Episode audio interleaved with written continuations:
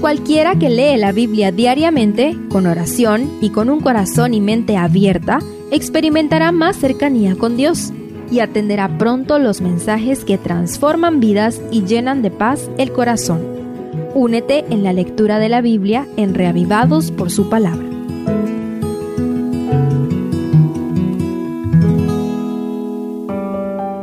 Salmo 97 un salmo litúrgico de esta serie que presenta de manera poética la entronización de Jehová como Rey de toda la tierra y superior a todos los ídolos paganos.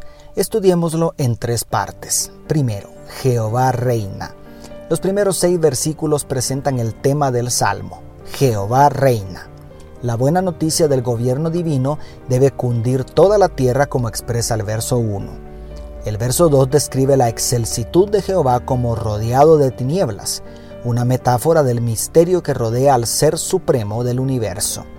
El lenguaje poético para describir la gloria del gran rey es impresionante. En medio de esa gloria que derrite los montes, ilumina y estremece la tierra, se exalta la justicia divina como un rasgo distintivo del carácter de Dios. ¿Comprende lo que implica la soberanía de Jehová sobre toda la tierra? ¿Ha llegado el gozo de esta realidad a inundar también tu corazón? Segundo, sobre todos los dioses. En la parte central del Salmo, los versos 7 al 9, se exalta la superioridad de Yahvé por encima de los dioses falsos y la inutilidad de los ídolos. Primero, encontramos una severa reprensión para quienes deciden poner su confianza en dioses tallados por manos humanas. Sean avergonzados todos los que adoran imágenes, los que se jactan de sus ídolos inútiles. Póstrense ante él todos los dioses. Versículo 7 de la nueva versión internacional. En segundo lugar, los versos 8 y 9 describen el gozo de Sión y todas las ciudades de Judá por haber puesto su confianza en el único Señor y juez justo de toda la tierra. El lenguaje poético les da vida a los inertes muñecos que adoraban las naciones paganas solamente para humillarlos delante de aquel que sí tiene poder y vida propia que no depende de nadie más. Es admirable la manera en que la idolatría ha deteriorado al ser humano y ha desvirtuado a la religión genuina. Las advertencias divinas contra este pecado no son antojadizas ni arbitrarias.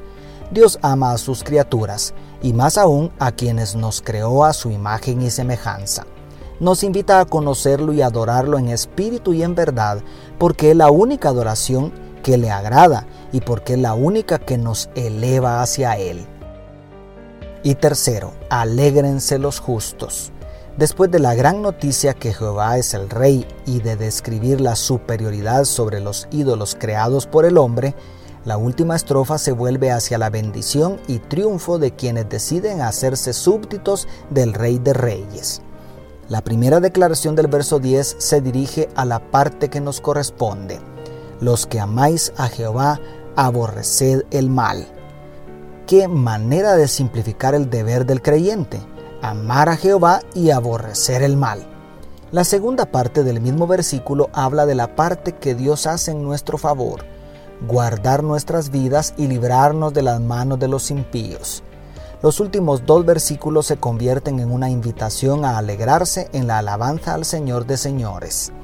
El poema nos hace soñar con el final del conflicto cósmico, cuando el bien triunfe de manera definitiva sobre el mal y todo será gozo y alegría en la presencia de Dios, quien continuará gobernando el universo, pero ya sin ningún vestigio del pecado y todas sus desgracias.